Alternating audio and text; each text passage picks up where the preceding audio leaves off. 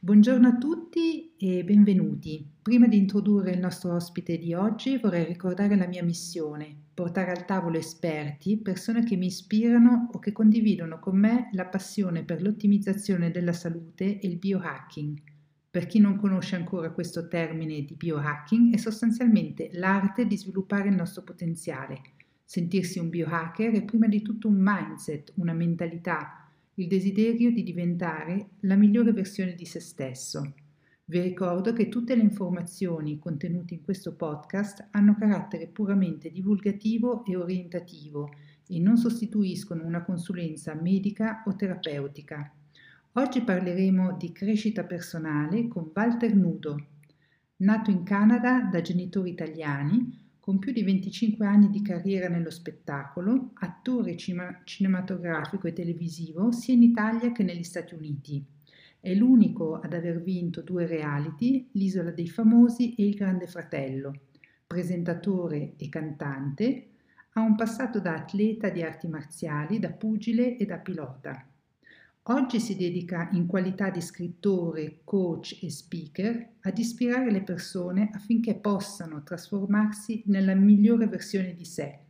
Nel giugno di quest'anno ha pubblicato un meraviglioso libro che si intitola La vita accade per te, un viaggio alla scoperta della felicità di Roy Edizioni. Buongiorno Walter e benvenuto. Buongiorno a te Vanessa e grazie, grazie per questo invito. Grazie a te. Fin da giovanissimo hai lavorato per essere la migliore versione di te stesso. Hai letto, ascoltato e partecipato a tantissimi seminari di crescita personale. Nel tuo percorso hai imparato moltissime tecniche e hai avuto tantissimi maestri di vita. Vorrei iniziare con una citazione del dottor Wayne Dyer, che è stato uno dei tuoi mentori e la persona che forse ha maggiormente influenzato la tua vita.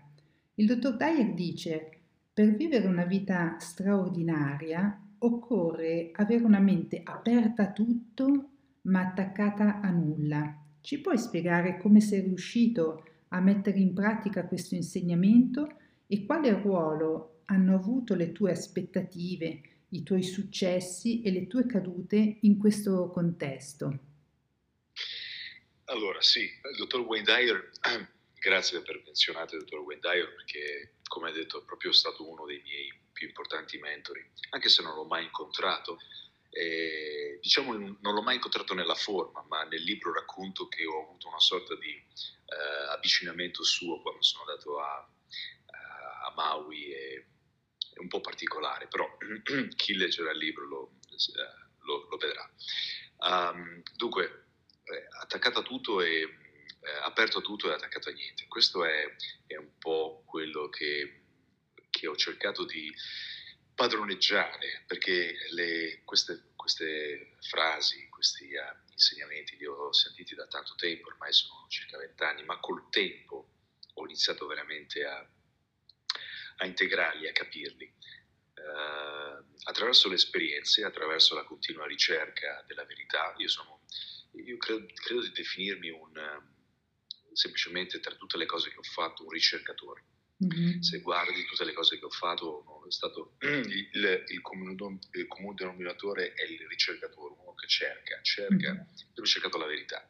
E la verità è quella che no, dirà la verità vi renderà liberi, qualcuno disse. Sì.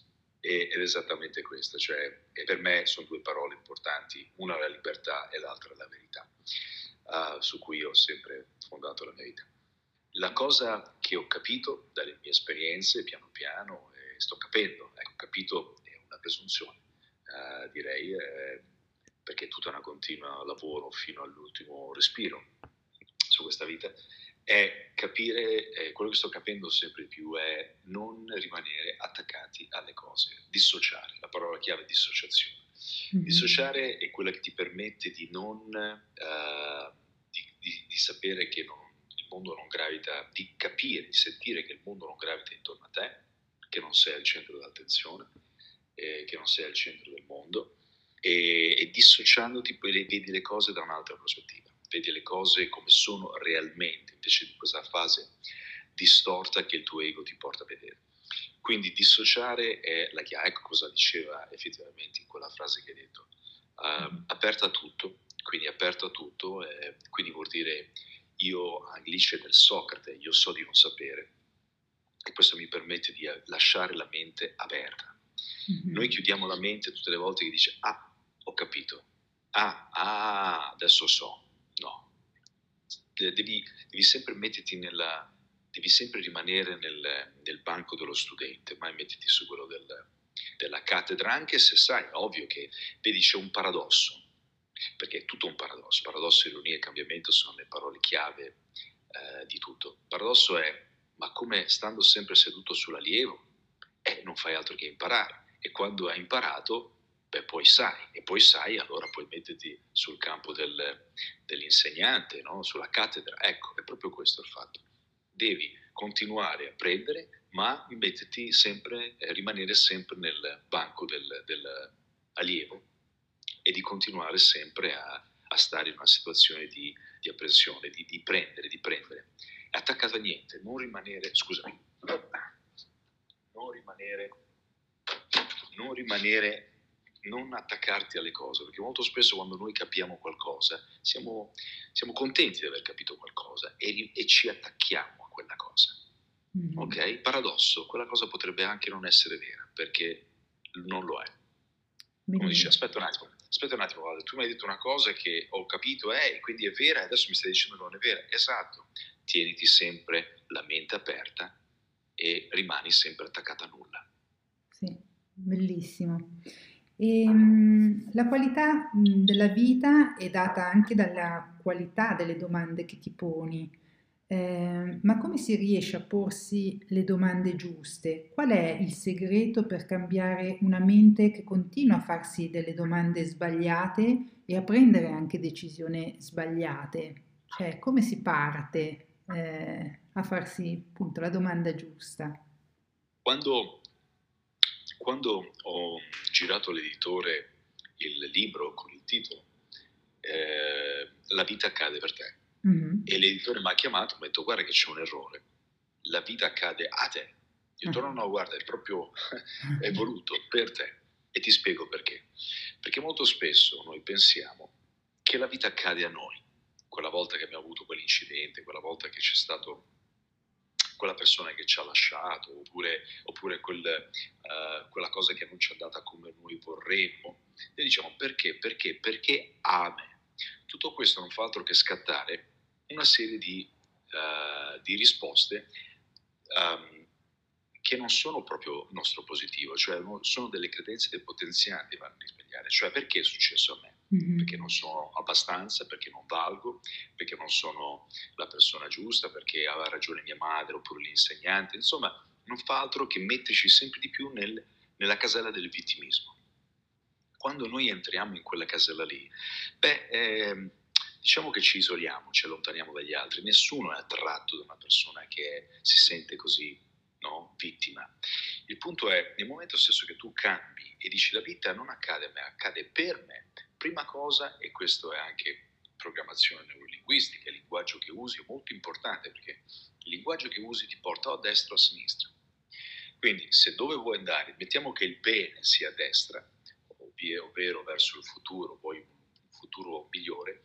Devi fare in modo che la tua testa abbia dei, delle parole che siano, um, che fanno scattare delle risposte positive. Quindi nel momento stesso che tu dici la vita accade per me, il tuo cervello percepisce che la vita è tua amica, per me è mia amica, quindi in quell'incidente, in quel caso, in quel momento difficile, e dato che la vita accade per me, la, la domanda è se la vita accade per me e mi, succede, mi fa succedere questa cosa qui è beh, che cosa vuole farmi insegnare, cosa vuole insegnarmi, cosa vuole farmi capire, come vuole farmi crescere, come, queste sono tutte domande che portano ad altre risposte. Come hai detto giustamente tu, la qualità delle domande è la qualità delle risposte, quindi è molto importante um, capire che là fuori, prima cosa, non c'è nulla contro di te. E molto spesso noi crediamo che il mondo ce l'abbia con noi, noi crediamo che le persone ce l'abbiano con noi, non c'è un nemico là fuori, perché ognuno sta facendo una propria battaglia con se stesso. Mm. Le persone fuori di noi non sono altro che lo specchio delle, di quello che c'è dentro di noi. Se ci dà fastidio una persona o un comportamento di quella persona, non è quella persona che ci dà fastidio, è quella cosa in quella persona che è dentro di noi che noi non vogliamo accettare. Quindi quella persona che entra nella nostra vita e si comporta in maniera arrogante, bene, quello non fa altro che svegliare quell'arroganza che abbiamo dentro di noi, ce l'abbiamo tutti, quindi tutti quanti, che non vogliamo accettare e non vogliamo farne pace. Ma senza quella persona lì noi non avremmo mai risvegliato quell'arroganza dentro di noi. Quindi quella persona non entra nella nostra vita per farci del male, ma per aiutarci a sciogliere un qualcosa che non ci fa più bene, per renderci liberi. Questa è una bella, bella, differenza tra una persona che è contro di noi e una persona che è per noi. Magari lui non se ne rende conto, non dico che sia conscio di questo, ma non è, che, non è importanza che lui se ne renda conto, no. Quello che noi dobbiamo sapere è che quello che succede nella nostra vita è perché la vita ci fa venire quelle cose per farci rendere conto che dobbiamo lasciare andare delle cose, perché la vita accade per noi.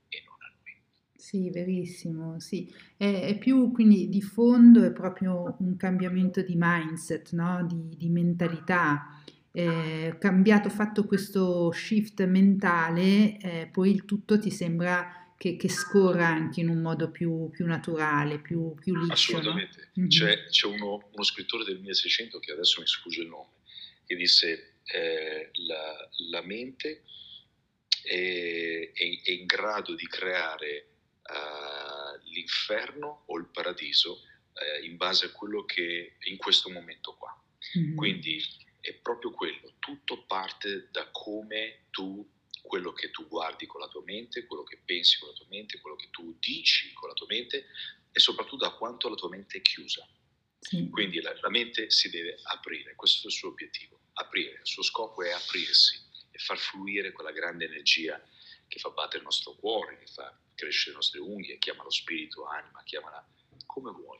Quella deve fluire, perché quando la mente è bloccata, è chiusa, uh, quello non fluisce e lo si dice no, umanamente, ma apri la tua mente, no? ah, la mente è bloccata, la mente è chiusa, no? mm. e, vuol dire è contorto con se stesso, è chiuso in se stesso e quindi ogni cosa che è chiusa è l'opposto dell'apertura. L'apertura è circolazione, vita, circolazione, vita.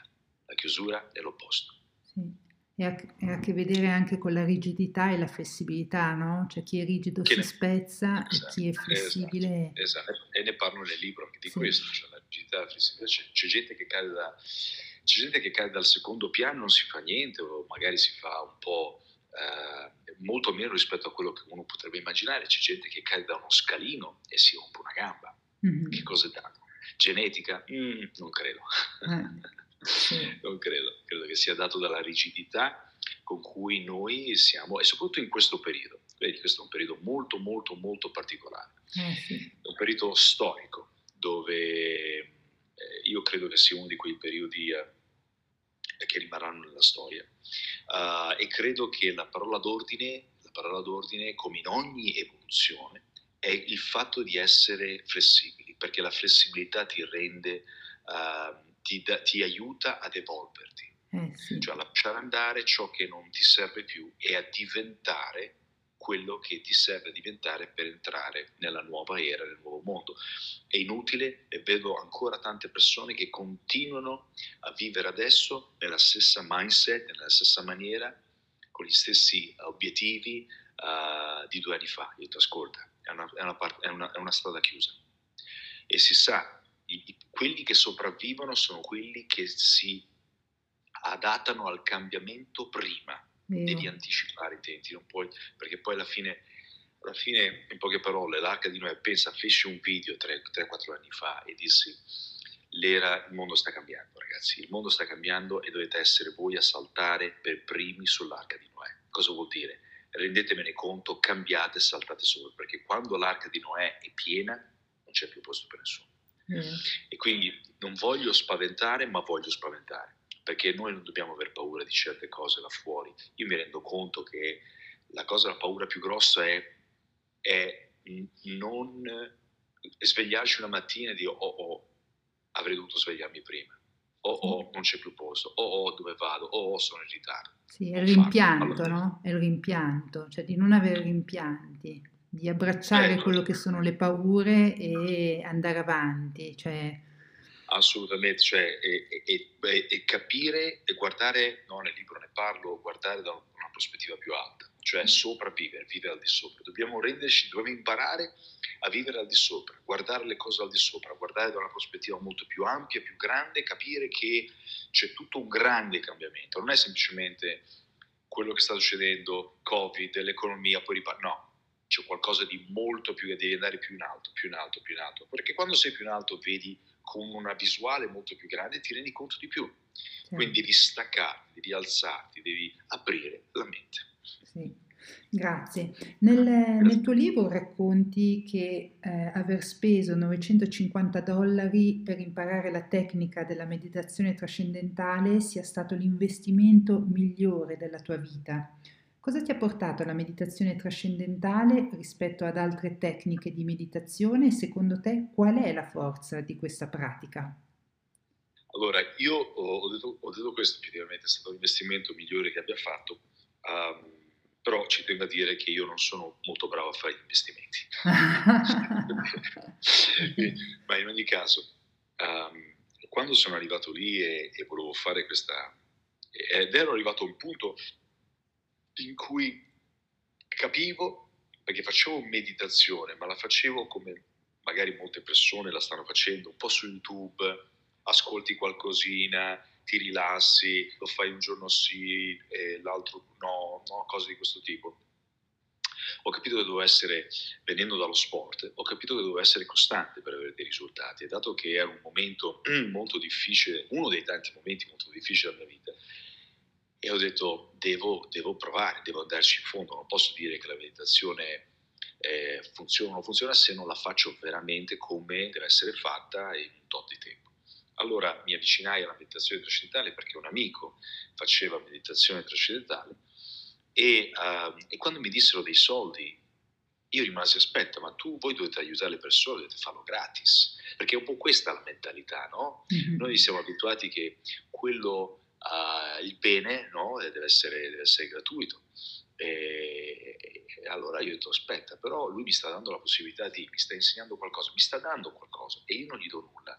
Eppure quando vado a comprare un paio di scarpe, i soldi li vuole, mi dà le scarpe. Quindi siamo abituati alle cose materiali, lo scambio va bene, ma quella roba lì che è più importante, perché quello decisamente mi, fa, mi potrebbe far star meglio di un paio di scarpe che le vedo un paio di volte all'anno e non, non gli do i soldi? No, no, no. Lì, ho, lì avevo uno di quelle tante mindset che vengono dalla cultura, famiglia, società, che non mi permettevano di, e altri momenti nel passato non mi hanno permesso. Quella volta lì ho detto rompo, rompo, non perché sentivo che quelle 950 euro, dollari in quel momento lì mi avrebbero dato, no.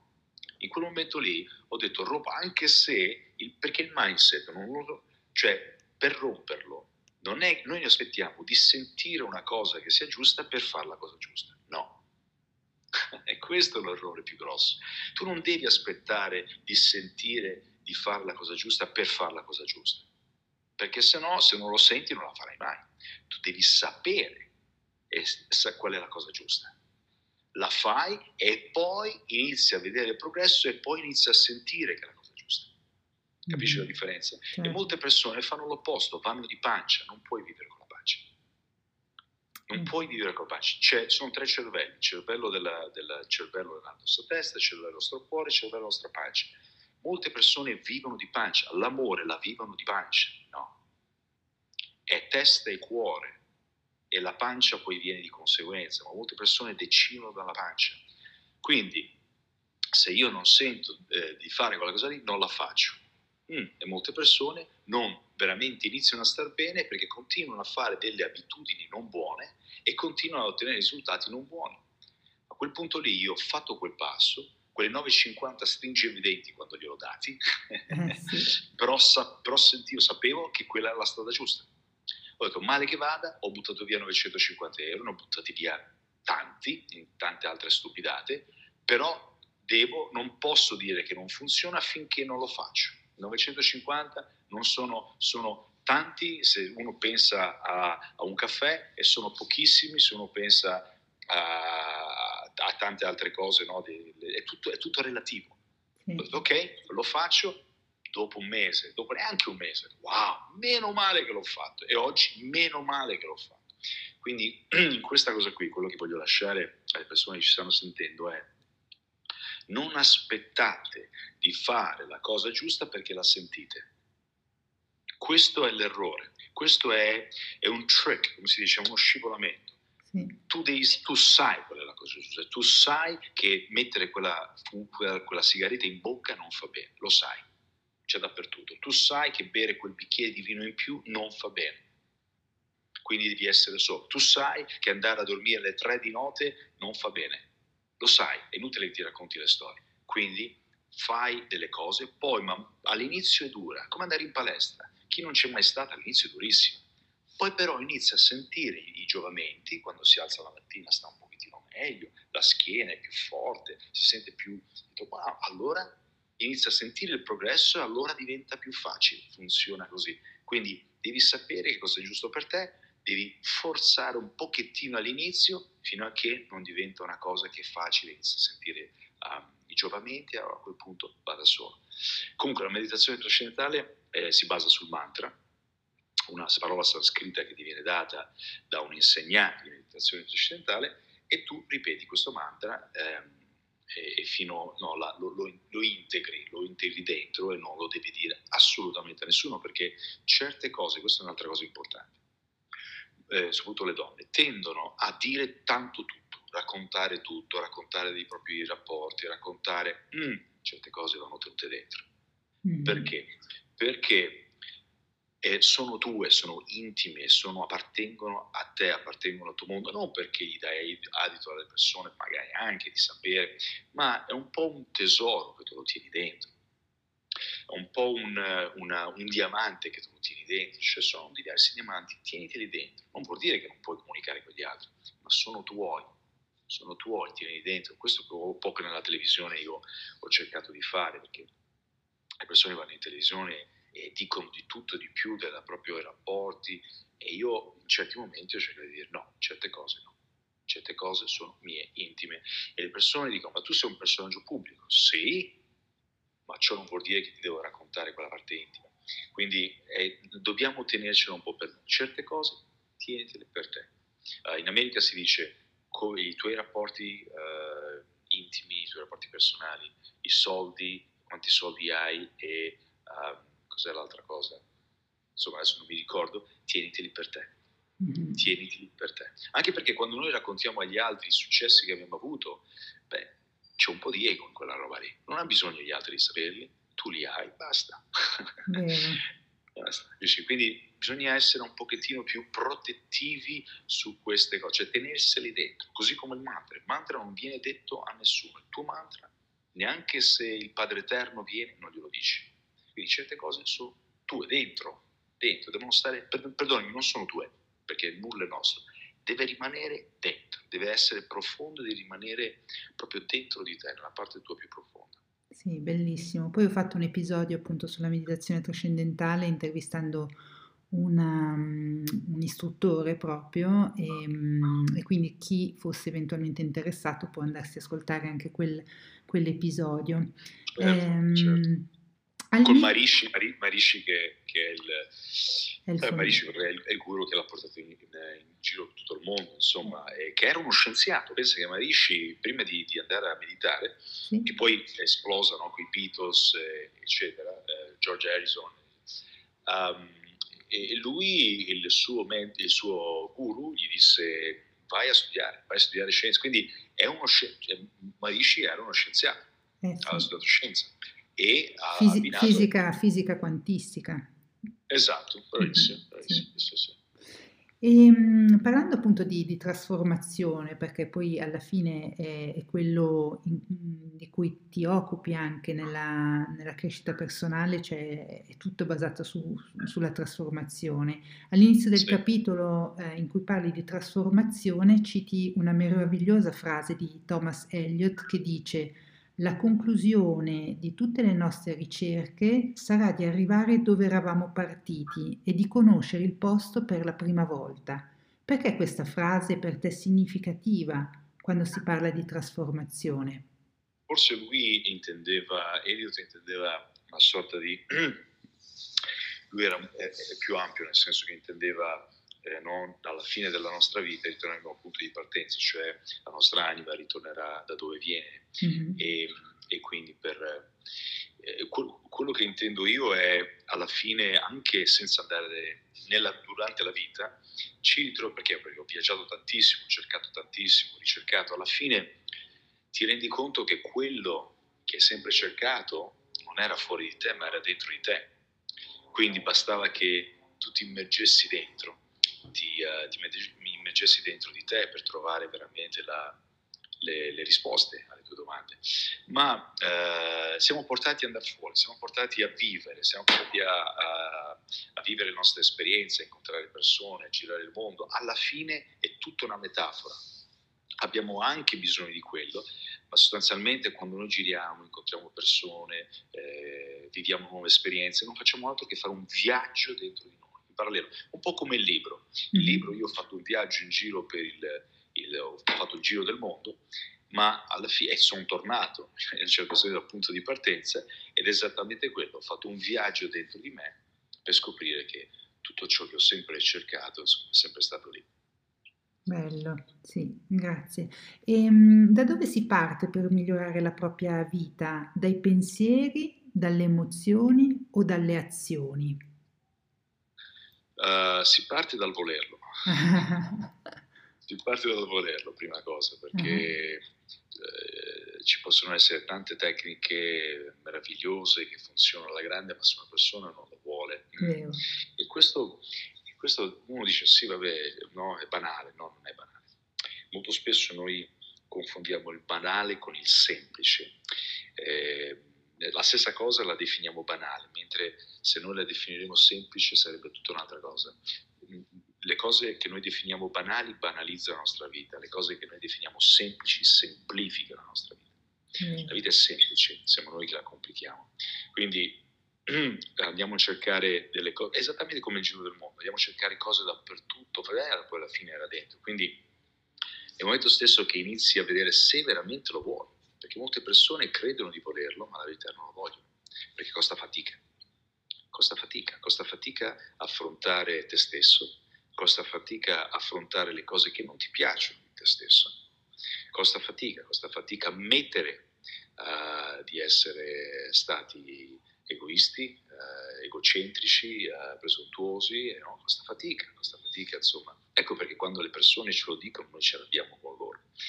Eh, la verità è che, è che, che, non vogliamo vederlo, no? Eh, quindi nel momento stesso che tu inizi a, a, a, volerlo, allora a quel punto inizi a, un, tutto un processo, ad accettare chi sei, e non siamo degli esseri perfetti, è facile accettare i nostri pregi, ma non è facile accettare i nostri difetti. E allora a quel punto, quando inizi a accettare tutto di te, bene e il male, qualunque cosa sia, allora, allora a quel punto inizi veramente ad amarti. Perché mm. l'accettazione, perché la, amare vuol dire accettare. Noi amiamo gli altri, ma non accettiamo che le altre persone abbiano i difetti che a noi non ci piace e noi diciamo di amarli. No, mm-hmm. l'amore vuol dire... E questo possiamo sperimentarlo solo se iniziamo da noi. Ogni cosa parte da noi, ogni cosa. Quindi dobbiamo prima farlo con noi. Ci dovrebbe essere una sorta di campus dove ognuno deve imparare ad amarsi e poi dopo va là fuori e incontra il proprio partner o la propria partner. Eh, ma se prima non impara ad amarsi, non incontrerà mai il partner giusto eh, ma sono una serie di persone che vanno a risvegliare tutto quello che io posso prendere da, mi può dare. Io ti amo perché tu mi dai questo, questo non è. Io ti amo perché tu mi fai sentire così, questo non è amore. questo mi spiace, ma non è amore. È un'altra roba, ma deve partire da noi. Quindi nel momento stesso che uh, no, lo vogliamo, iniziamo a, perché nel momento stesso che tu vuoi trasformarti, automaticamente nasce quel quel, quell'amore per te. E inizi a vedere certe cose, vuoi il meglio per te, quindi inizi ad attraversare quello che devi attraversare per poterlo realizzare, allora a quel punto ci sono, ci sono le altre cose. E, rispondendo alla tua domanda, credo che parta proprio dalle emozioni. Uh, le emozioni, inizia, inizi praticamente a, a sentire, il, ad accettare, il, inizi a, a vedere, inizi a, perdonare uh, attraverso tutto il suo processo. Perché molto spesso, ecco, questa è un'altra cosa, le persone, le persone perdonano senza fare il giro della rabbia. Non puoi perdonare senza fare il giro della rabbia. Mm. È, è un processo importante. Devi permetterti, questo vuol dire anche amore, di tirar fuori quello che hai dentro e passare, dice no vabbè lo perdono, senza passare dalla rabbia vuol dire, vuol dire omettere una cosa e non tirarla fuori e, e, non ti ami abbastanza, quindi non è possibile. Lo perdoni, ma lo perdoni mentalmente, ma lo perdoni al profondo. E, e quindi continuerà a esserci dei risentimenti, sotto inconscio, ma sempre. Quindi deve essere fatto un processo. E quindi uno step alla volta, poi piano piano tutto si, si incastra. Molto spesso noi diciamo ok, cosa faccio? Questo per primo, quello per secondo. Abbi fiducia. Il nostro corpo sa, la nostra anima sa quale strada prendere per poter essere. L'anima quello che vuole fare è espandersi perché è infinita come l'universo, quindi il suo, il suo scopo è quello di espandersi sempre di più. Dobbiamo avere fiducia, quella fede, fiducia che le sacre scritture parlano tanto. Fiducia non fuori, ma in noi, in quello che siamo. Noi siamo dei piccoli dei, dei piccoli creatori creiamo la nostra vita, quindi siamo dei Dio. E mm-hmm. veniamo da Dio, quindi come possiamo non essere Dio? Eh, e questa è una cosa, guarda, che, che, ha tremato, ha fatto tremare la TV 2000, dove sono stato una volta, che è la TV del Vaticano. Mm-hmm. E, mi disse, ascolta, ma se da una torta dici, ma tu credi di essere Dio? Io ho detto, sì, ma anche tu lo sei. E lei mi guardò, mi, ma come? Io ho detto, senti, ma noi veniamo da Dio? Sì. Immagine e somiglianza? Sì, ok. Allora, se tu da una, da una torta di mele gli tagli una fetta, cos'è quella fetta? È una fetta di torta di mele. Ok, se io gli do un morso a quella fetta di torta di mele, sarà meno dolce della torta di mele? Ci saranno meno mele della torta di mele? No. Quindi, se noi veniamo da Dio, siamo come Lui, siamo uno spicchio suo, quindi siamo dei creatori come Lui. Difatti, noi creiamo la nostra vita. Quindi, in base alle nostre scelte, facciamo. Se noi non ci rendiamo, e questo non è per dire quanto importante sei, ma quanta responsabilità tu hai nella tua vita. Per quello che lo, che lo dico. Quindi man mano che tu inizi a fare questi ragionamenti e lasci andare, automaticamente prenderà la sua strada. Mm. Dobbiamo fare un po' di meno. Veniamo da un mondo dove si fai, fai, fai, fai, fai, fai, fai, fai. Mm. Adesso facciamo un po' di meno e magari otteniamo un po' di più se abbiamo fiducia. Se abbiamo fiducia. Perché crediamo che se non facciamo nulla, nulla succede, no succede, perché tu puoi stare ferma, seduta, non fai niente, eppure il tuo cuore continua a battere, la tua digestione continua ad andare avanti, le tue cellule continuano a rinnovarsi, quindi non è vero che se tu non fai le cose non succedono dentro di te, succedono lo stesso. Quindi devi, uno, accettare che c'è un'energia che continua ad andare, che, di cui non hai controllo e poi hai le cose di cui hai controllo. Queste due parti devono unirsi, devono lavorare uno con l'altro, non soffocare uno con l'altro. Allora a quel punto fai e lascia andare, fai e lascia andare, fai e lascia andare. E allora inizi veramente a, a vibrare in una certa maniera, inizi a diventare, sai, un magnete, siamo dei magneti, iniziamo a tirare a noi cose che siamo simili. Noi attiriamo ciò che si, la, per la fisica, noi attiriamo ciò che è simile. Le cose simili si attraggono quindi attiriamo ciò che è simile. Quindi nel momento stesso che noi alziamo la vibrazione di gratitudine, di gioia, amore, a quel punto iniziamo a attirare a noi situazioni, persone che confermano sempre più queste cose qua.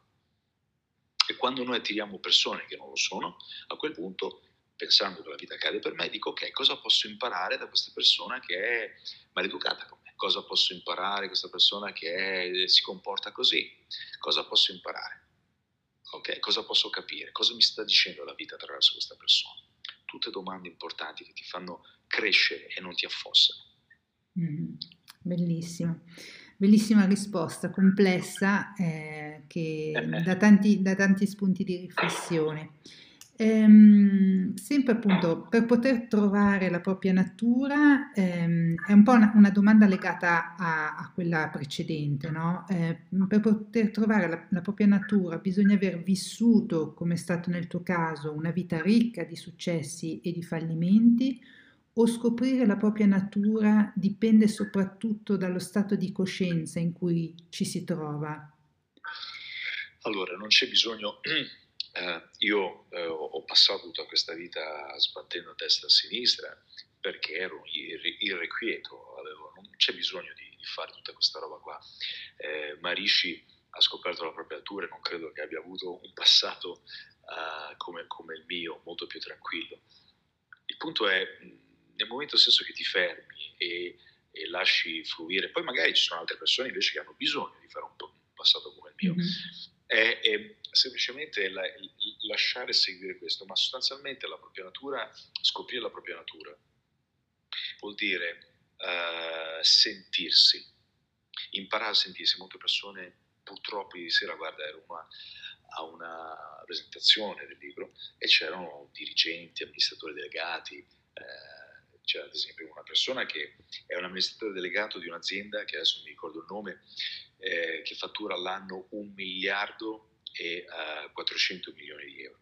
Quindi puoi immaginare le persone e le responsabilità che ha. Questa persona, poi ho fatto due chiacchiere, non si sentiva e il sentirsi è così importante, iniziare a sentirsi, nel momento stesso che inizi a sentirti, allora a quel punto inizi a fare tutto un, un percorso, inizi a, a, sentire le cose, a sentire come vibri, a sentire le tue emozioni, a sentire i tuoi pensieri, inizi a sentire le tue parole, le tue parole e, e capire se magari c'è un uh, sabotaggio, perché noi abbiamo una, un, un innesco purtroppo di sabotaggio che che non ci fa avere la vita che noi, che noi veramente meritiamo.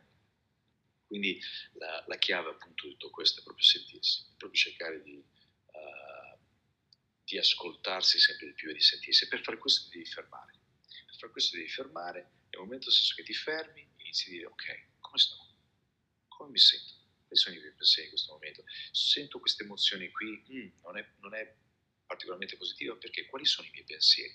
Fai, allora, più fai check, check, check, check e più ti permette di diventare, di portare, guarda, dallo stato inconscio allo stato, dobbiamo sempre di più portare dallo stato inconscio allo stato conscio.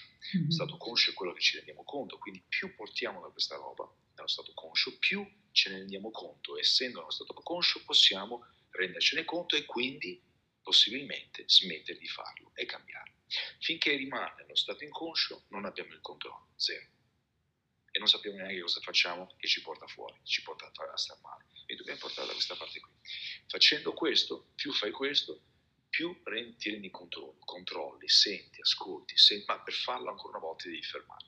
Io ho iniziato a, a sentire di più le cose, capire quando ho iniziato a fermare l'incidente nel libro una, l'incidente non è altro, molte persone lo vedono come è un grosso problema, no, l'incidente è un'opportunità che la vita ti dà per fermarti, perché quando hai un incidente ti ritrovi in ospedale non puoi andare da nessuna parte. Ed è una metafora importante, se non posso andare da nessuna parte quindi, quindi la vita mi sta dicendo ascolta e lì devi guardare dentro di te, ora stai fermo e ti guardi dentro, ti distrai e a quel punto parte, parte tutto, quindi parte una, eh, una, una, la coscienza si allarga e inizi a entrare in contatto attraverso la meditazione con la coscienza universale.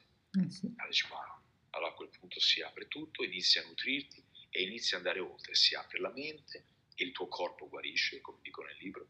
Perché? Perché la coscienza universale è questa grande, eh, non grande, grande e limitato, e questa coscienza universale, appunto, non, non noi veniamo, noi siamo quello quello inonda e quello fa cose universali, infinite. Miracoli. I miracoli sono quelle cose infinite che non si aspetta. Esattamente questo. È tutta energia. Mm. Bello, sì. Ehm, mi verrebbero tante altre domande, ma continuo appunto con, con, la domanda che mi sono un po' preparata. Eh, Maharishi Mahesh Yogi, che abbiamo citato appunto prima, il padre della meditazione trascendentale. Tu fai, tu fai meditazione trascendentale, no? Sì, sì. sì. Okay.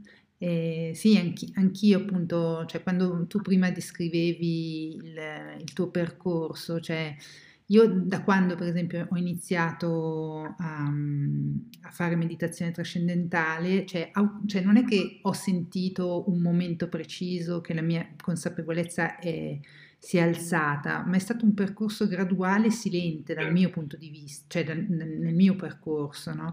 Però poi certo. vedi appunto come tutte delle, delle, porticine che piano piano si aprono eh, magicamente, diciamo così, e, e, poi vedi il senso in un, in un secondo tempo, no? Cioè poi fai delle scelte diverse e piano piano la tua, la tua vita si modifica.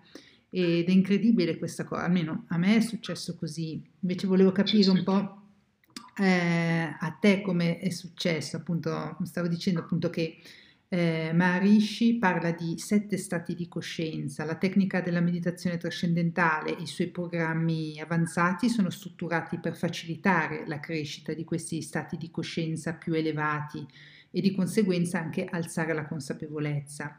Tu ti ricordi un momento preciso in cui hai percepito che la tua consapevolezza stava crescendo o è stato come nel mio caso eh, un percorso silenzioso e, e, graduale? Guarda, esattamente come e tu lo puoi capire, uh, quando, quando fai, facciamo meditazione e trascendiamo, non ci rendiamo conto quando stiamo trascendendo, ma quando ci rendiamo conto, boh, sì. torniamo su. Sì. In poche parole, noi non ci rendiamo conto quando dormiamo, ma quando, siamo, quando siamo svegli, uh, stavo dormendo. Sì. Quindi è un, è un, po' la stessa cosa, non, eh, non riesci a rendertene conto eh, quando c'è questo processo, te ne rendi conto dopo, cioè, quando sei sveglio dici wow, facevo quello, adesso non lo faccio più, facevo quell'altra cosa, non lo faccio più. Sì. E, e, questo è importante, è importante perché il progresso del nostro cervello ci aiuta a continuare a fare una cosa, no? è importante misurare, no? ah, non lo facevo più, adesso sto meglio, wow, allora continuo a farlo. Sì. E dall'altra parte, una volta che l'hai capito, una volta che funziona, lascia andare. Vero. La parola chiave è sempre lasciare andare. Guarda, io eh, prima di fare meditazione, vent'anni fa, ho fatto la mia prima maratona a New York. E anche quella è stata veramente una grande, una grande esperienza. Poi venivo da un momento di depressione e allora la persona dice, ma come si fa a fare una maratona di 42 km e 195 metri? E beh, eh, corri, eh, metti un passo dopo l'altro e poi quando arrivi al ventesimo, al venticinquesimo, ti viene da dire, wow, ho fatto, ho fatto mezza maratona. Sì. Però non ti, non, ti, non ti, fermi e ti giri e guardi, no, no, vai avanti e lascia andare. Sì. Lascia andare. In poche parole è, te ne rendi conto, ok, e lascia andare lascia andare, non, non, ti attacchi ancora una volta, non rimani attaccato a quella cosa che bravo sono stato oppure ho fatto questo, ok? Il progresso c'è stato? Sì. Uh, va bene questa cosa? La sto continuando a fare perché mi porta bene? Sì, lascia andare, vado avanti. Quindi è, è proprio questo, lasciare andare, lasciare andare. Sì. Non soffermarsi troppo, ah ma lasciare andare, perché se ti soffermi, guardi indietro e ti fermi poi, poi un po potente, è un po' difficile ripartire, poi riparti, poi no, e lasciare mm. andare, continuare a, a dire ok, vediamo cosa succede, vediamo che, no, eh, sì. ancora una volta, la mente è aperta a tutto, ma attaccata a niente. Sì. No, questa tua esperienza della maratona, a me ricordo, per esempio, io ho fatto il cammino di Santiago, che non era corsa, ma um, camminando, no? Facevo i miei 25, sì. Qual, 30... Qual hai fatto? Quello grande? Quello sì, sopra? sì, quello, quello sopra, sì. Ah, il cammino francese. Sì. sì. io ho fatto quello del, di Oviedo, il primitivo. Ah, ho capito, sì.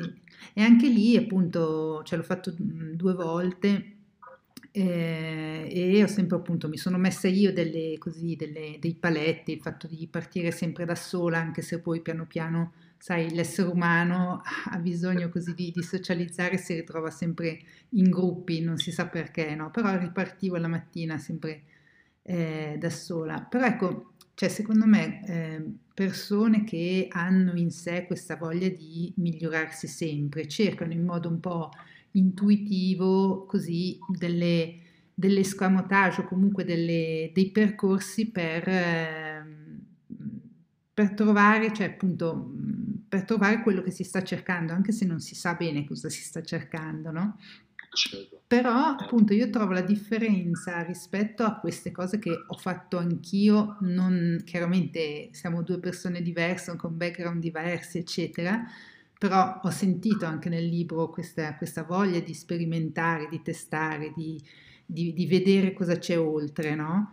Eh, però con la meditazione trascendentale eh, io ho trovato un, un, metodo che mi ha permesso di aprire le porte nel, in modo inconsapevole, cioè ha lavorato sul mio inconscio e questo a volte, almeno a me, ha portato una liberazione proprio perché fare delle cose in modo consapevole è una cosa, quindi andare alla ricerca di facendo X... Eh, X strade, magari come dicevi tu prima, del, di, medita- di, meditare in modo spontaneo con delle musiche con delle musiche o su YouTube, eccetera, è una cosa. Invece, me- almeno a me, quello che mi ha portato la meditazione trascendentale è proprio il metodo e poi magicamente, senza il mio volere, certe cose si sono sbloccate automaticamente, lasciando andare, come dici tu, no?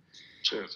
E, mm. Sì, e, guarda, ehm, perché anche a me mi si stanno aprendo tante porte e volevo dire, eh, succede proprio questo, succede che nel momento stesso che eh, con la meditazione, eh, la meditazione trascendentale, eh, ci siamo aperti, o ci si apre, per chi lo fa, all'inconscio e al ciò che non conosci. Sì.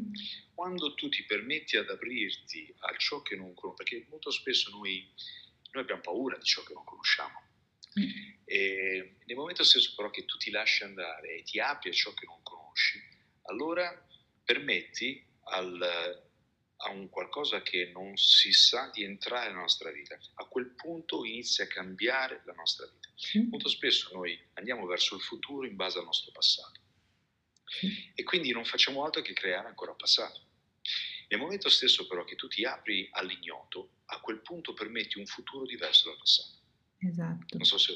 Sì, sì, no, Quindi... anche la, la, mente, no? Cioè, mhmm, cioè esatto. tu hai studiato anche molto appunto la, l'aspetto mentale, anche a me è interessato anche quando ho scoperto che con l'epigenetica in realtà abbiamo ampio spazio di manovra, cioè con lo stile di vita, cambiando un po' gli stili di vita, anche il nostro cervello si può modificare, però appunto tendenzialmente il nostro cervello ci ripropone in continuazione le, le paure che ha conosciuto in sostanza, cioè lui... Esatto, eh, esatto. E noi, e noi ci allontaniamo da quello, ci allontaniamo dalla paura e ci avviciniamo al piacere in base a quello che abbiamo conosciuto nel passato. Quindi, esatto. quindi non facciamo altro che ripetere il passato. Ma cosa se quella paura, invece di allontanarci, ci avviciniamo? Mm-hmm. E cosa se da quella piacere, invece di avvicinarci, ci allontaniamo? In poche parole, ehm, a questo punto, quando noi ci lasciamo andare all'ignoranza, quelle paure diventano meno paure e quei piaceri eh, diventano anche meno piaceri o quelli che sono, si, si, aumentano, perché molti piaceri sono un po' manipolati, mettiamola così, e un po' di paure sono manipolate. Quindi eh, alla fine si riassesta tutto e a quel punto riassestandosi tutto, quello che credevi che faceva paura non ti fa più paura. No, mm-hmm. si, si riequilibra tutto se ti lasci aperto. Perché cosa succede? um, l'ignoto, tra virgolette, che non è ignoto da questo universo, sa la verità, la nostra natura. Quindi noi quando è come se lasciassimo andare tutto ciò che abbiamo imparato, disimpariamo oppure sganciamo in quel momento il controllo di quello che crediamo che sia giusto per noi o non giusto, e a quel punto lasciamo, ci lasciamo nutrire da quello che l'universo sa, sa, è, sa, che venga fuori ed è, ed è quella la, la verità della nostra natura. A quel punto iniziamo automaticamente a allontanarci da certe cose, avvicinarci ad altre cose, cioè le persone cambiano la nostra vita, iniziamo a rimanere un po' da soli, cioè cose di questo tipo. Quindi, ma noi continuiamo con fiducia andare verso a, a, quello che è il nostro allineamento. Poi dopo un anno, due anni, tre anni, guardi indietro e dici guarda che le persone dicono sei cambiato, no, le persone dicono tu sei cambiato, no, non sono cambiato, sì. Ho semplicemente lasciato che quello che era sempre stato si aprisse sempre di più, si aprisse sempre di più, si aprisse sì. sempre di più. E tu dici che sono cambiato perché non faccio più certe cose e non vado più da quella parte lì, ma per me è normale, perché semplicemente diventa una cosa normale per gli altri che sono così attaccati ai concetti e alle idee e alle persone che devono essere fare certe cose, quando non lo fanno più sono destabilizzati. Dico, sì. bene, io dico sempre, sono confuso. Bene. bene, bene. Meglio essere confuso che essere attaccato a una mente, attaccata al passato. Sì. Meglio. Eh, lasci agire le energie sottili, no? Cioè le cose sottili e lasci andare il controllo, perché secondo me appunto eh, il controllo ti, ti porta a rigidità mentale, rigidità fisica e, mm, e- e poco mm, si sposa con il concetto che dicevi prima dell'adattabilità, no? Di essere curioso, magari sbagliare e imparare. Cioè anche fare delle esperienze ti permette anche di imparare e andare avanti. Se non le fai per paura di farle, alla Esatto. fine non, non- non vai avanti. Capire anche, cioè capire, lasciarsi eh, permettere di dire che non ci sono sbagli, Certo. eh, ma c'è solo esperienze e da ogni esperienza puoi imparare qualcosa. Quindi, Mm. eh, perché noi siamo abituati sempre alla concettualizzazione, il bello, il brutto, il giusto, il sbagliato, l'alto, il basso, no? Viviamo in, un, c'è il paradosso, ogni cosa è un paradosso, ma eh, anche quello che noi crediamo sia giusto è sbagliato, perché nulla è eh, quello che è, e anche, su, anche quello che non è. Quindi eh, siamo noi che con la testa, con, con la con una, una restrizione mentale diciamo ok, il bicchiere è il bicchiere. No, il bicchiere non è il bicchiere, perché no, si dice in India uh, è lo spazio tra le sbarre che uh, tiene in gabbia una tigre, uh-huh. è lo spazio tra le note che fa una canzone. Eh. Quindi cos'è veramente? Noi siamo veramente il nostro corpo o siamo quello che è la differenza tra me e lo spazio che c'è tra, tra, tra il mio corpo e questo telefono e tra il mio corpo e questo tavolo e il mio corpo? Quindi non lo so, nel senso che la fisica quantistica sta dimostrando sempre di più eh, che tutto è in continuo eh, mutamento, cambiamento, ogni, alla, alla, velocità della luce e che un essere umano non riesce a percepire. Quindi quello che percepisce l'essere umano vuol dire che sia la verità. Sì. Questo è. E dobbiamo lasciarci aperti a che ogni cosa che noi crediamo sia vero non lo è. Mm-hmm. E anche non lo è. Ogni cosa che crediamo che sia alta anche non lo è. Ogni cosa che crediamo che sia bella anche non lo è. Qualunque cosa. Quindi a quel punto ci lasciamo al tutto, perché noi siamo il tutto. Ora vi stiamo entrando in, un altro, in un'altra cosa che però bisogna iniziare a pensare così, non per vivere, eh, perché vedi, io spesso dicevo, la meditazione non deve essere una cosa, è facile stare sempre in meditazione, un mondo meraviglioso, è uno stato di beatitudine. Il punto è, io ho conosciuto molte persone che meditazione la facevano benissimo e poi vivevano una vita miserabile. Ascolta, la meditazione deve servire per farti vivere una vita, quando non mediti, uh, di gioia, Eh, di sì. gratitudine. Quindi porta questo da questa parte. Mi senti? Sì, sì, certo. Okay. Porta certo. questo da questa parte e non rimanere lì. Quindi ingloba tutto, ingloba tutto quanto. Questa è la parola chiave, inglobare tutto, perché noi siamo tutto, è tutto, non c'è separazione, la separazione è un'illusione. E dobbiamo lasciare semplicemente. E non è necessario dire no, scusa, questi concetti non li capisco, non ha importanza falli entrare. Non hai, bisog- non hai, bisogno di sapere come funziona la corrente elettrica per, per usarla, giusto per usare la, la, la luce in casa. Sai che schiacci un pulsantino, non hai bisogno di sapere come funziona. Semplicemente fidati, fallo e basta. Quindi inglobalo e lascia andare, il resto farà il suo corso. Sì. No, giustissimo. Il, il, tuo libro è definito da tre macro sezioni, corpo, mente e spirito.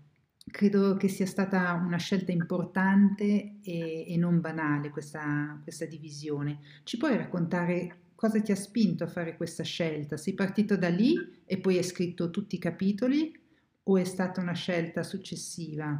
Come è impostato allora, il tuo libro? Allora, io credo che non esistano cose banali nella, nella vita, nel.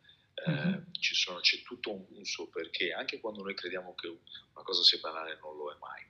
Eh, mente, corpo e spirito, corpo, mente e spirito eh, sono quello che io ho capito, ho sentito, capito è una parolona, ho sentito praticamente di, che noi siamo fatti da mente, corpo e spirito.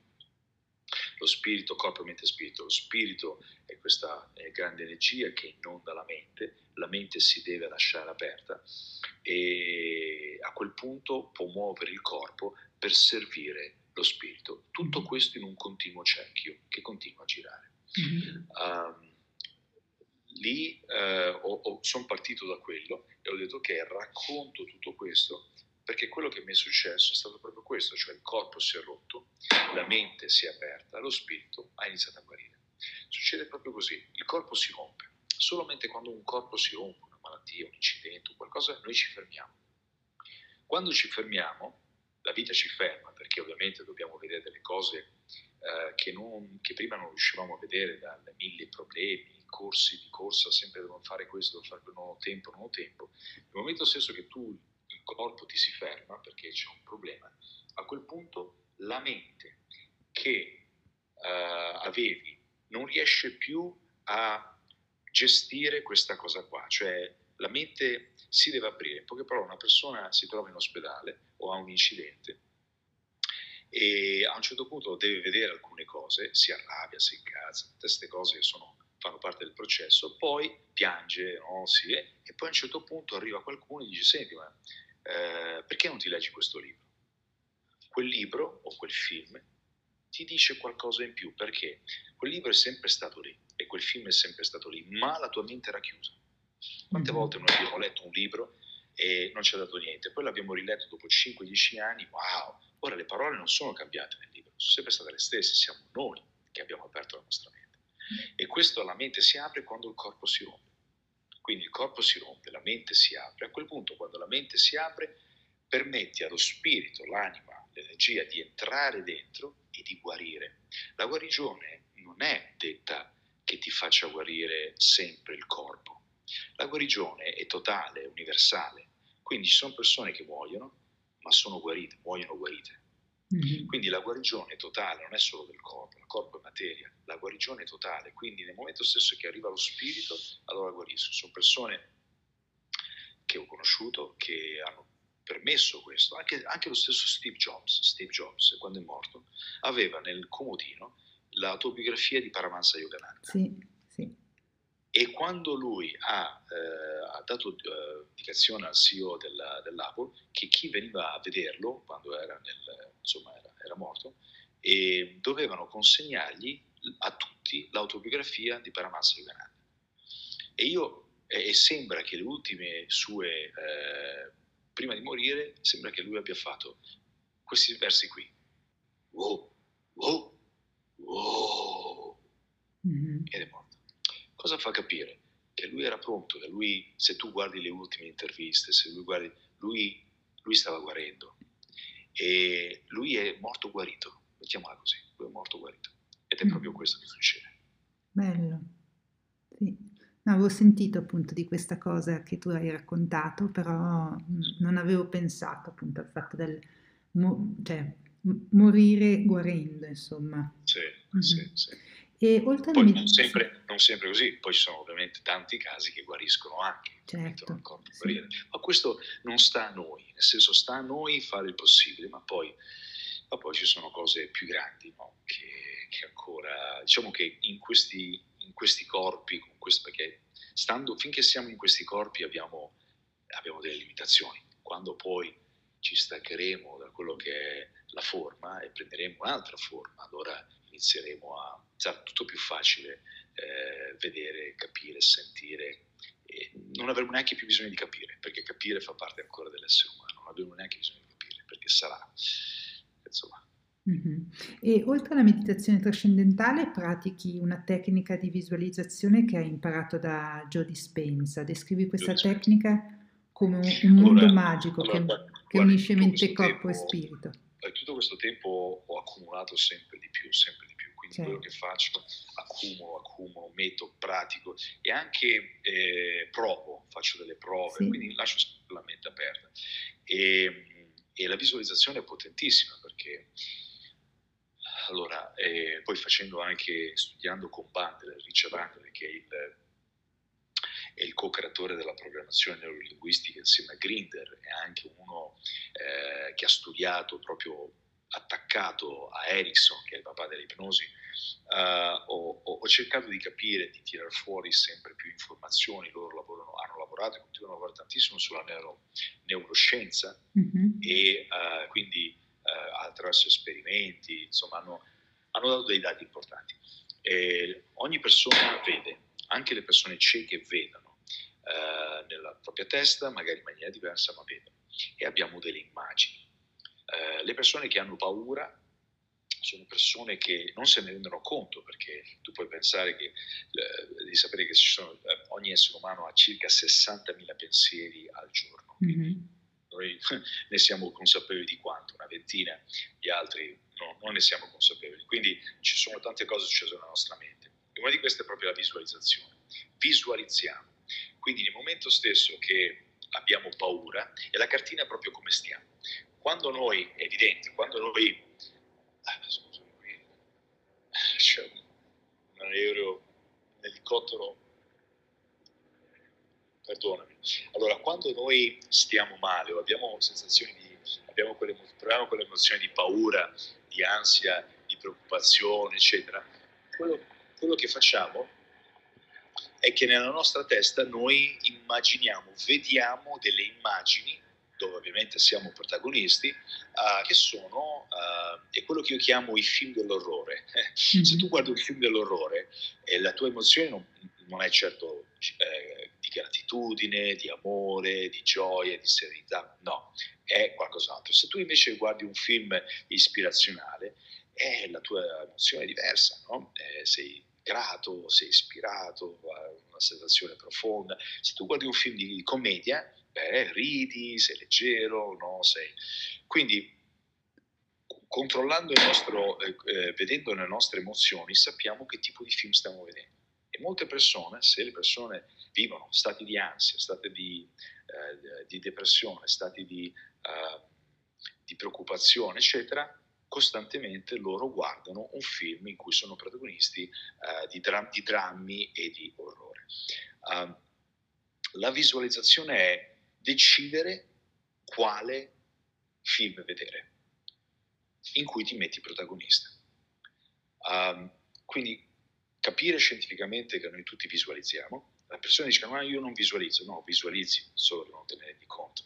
Quindi capire che noi tutti visualizziamo, ecco perché ho raccontato questo, visualizziamo tutti e usare questa tecnica. Quello che ho fatto con, eh, attraverso uh, Joe Dispenza, che è meraviglioso, insomma, una persona uh, che tuttora, anzi vi invito a seguirlo su Instagram, che dà delle pillole meravigliose, uh, lui ha avuto un incidente e tutti i dottori gli hanno detto guarda che qui dobbiamo mettere delle placche nella schiena e lui ha detto no, io ero un fisioterapista all'epoca, sono un dottore di fisioterapia e ha lavorato sulla visualizzazione rivedendo cellula per cellula che aveva sul, innanzitutto sapeva com'era la schiena, la colonna vertebrale, perché ci lavorava il fisioterapista, quindi una volta che ha fatto la fotografia di com'era la schiena e una volta fatto la fotografia di com'era la sua schiena, ha cercato di combinare le due, cioè ha cercato di fare in modo che la, dalla fotografia di com'era, piano piano, piano piano, ha immaginato, ha visualizzato le cellule che si muovevano, che si saldavano fra di loro,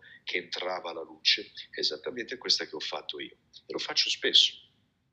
Noi non possiamo farlo non solo sul nostro corpo. La mia meditazione, non so se qualcuno l'ha, seguita, la mia meditazione guidata che io ho, che la, la rendo gratuita a tutti, e l'ho, lasciata libera circa uh, due anni fa, quando ho scoppiato la storia del Covid, che ha aiutato molte persone a stare meglio, a dormire, addirittura qualcuno non prende più psicofarmaci, non perché gliel'ho detto io, ma perché uh, si sono sentiti loro di dire guarda, hanno ridotto e hanno, hanno capito. La meditazione guidata, eh, che la possono trovare nel club della rivincita, eh, il, mio club su uh, Facebook, eh, permette di uh, fare una visualizzazione, uno scanner dalla cellula, da ogni cellula, dalla prima cellula del tuo cervello fino all'ultima cellula dei piedi, passando attraverso organi, tendini, uh, passando attraverso il, gli organi genitali, dove per molte persone ci sono dei grossi problemi, mm-hmm. perché quelli sono attaccati ai, ai rapporti col padre e con la madre, andando in giù, andando in giù e facendo tutto uno scambio. Una volta che facciamo quello, poi c'è un altro passaggio che è quello della gratitudine sui cinque sensi e intonarci sulla gratitudine che è un mezzo potentissimo per iniziare a risuonare in una certa maniera. Quando risuoni sulla gratitudine, sulla luce, sulla guarigione, il tuo cuore, come ripeto, il, crea un campo elettromagnetico che è 5.000 volte più potente dei tuoi pensieri, della, del, tuo cervello, succede che riesce a emanare delle onde, e le onde portano informazioni, che vanno non solo da altre persone, quindi le persone sono attratte da te perché sei particolarmente positivo, eccetera, ma a creare situazioni, ma soprattutto a informare le cellule che vengono rinnovate milioni di milioni al giorno.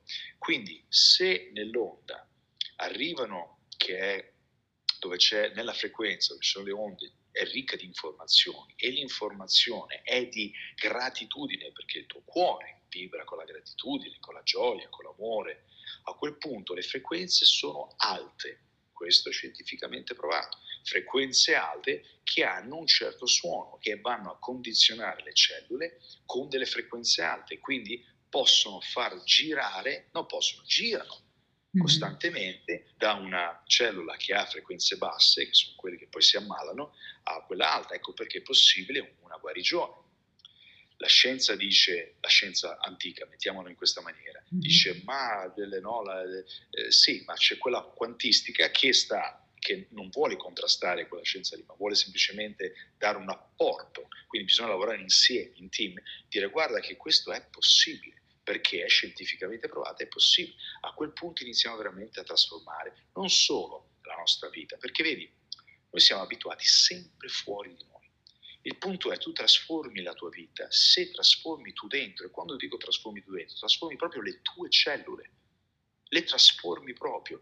Quando? Come? Scusami cambiando la frequenza del tuo cuore automaticamente, perché quando tu inizi a avere una frequenza, inizi a, a cambiare le tue emozioni di gratitudine, inizi a spostare su ciò che funziona nella tua vita, tutto si cambia. I tuoi pensieri cambiano, la gratitudine, il tuo cuore ha, ha un'alta frequenza e piano piano cambia il, le tue cellule, stai meglio, le tensioni sono meno tese, quindi iniziano a rilassarsi, tutto inizia a cambiare inizia a cambiare dentro, inizia a cambiare fuori. Quindi la visualizzazione non è, è, una, è, una, cosa che parte da ciò che è naturale. Una delle cose che dicevo spesso, guarda la natura, è la natura che insegna. Le gru nascono dalla natura, la, i pesci, i sommergibili nascono dai pesci, gli aerei nascono dagli uccelli.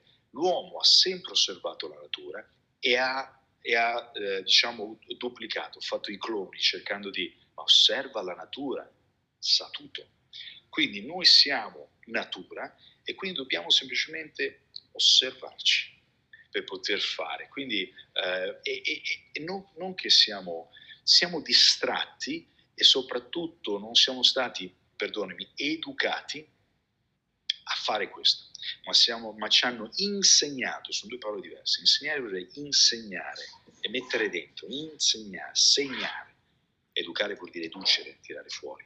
Dobbiamo educare di più, dobbiamo aiutare le persone a tirare fuori quello che c'è già dentro. Perché insegnare vuol dire tu sei vuoto, io ti devo mettere questa cosa qua. No? Quella cosa che mi fa impazzire è l'albero, nell'albero, nella quercia di 20 metri, parte da un seme partito, non da 10, da 1000, 30, uno. Un piccolo seme è partito tutto. Nel momento stesso eh, che è partito il seme e a un certo punto nessuno è andato lì a attaccare i rami, attaccare questo, attaccare quell'altra cosa.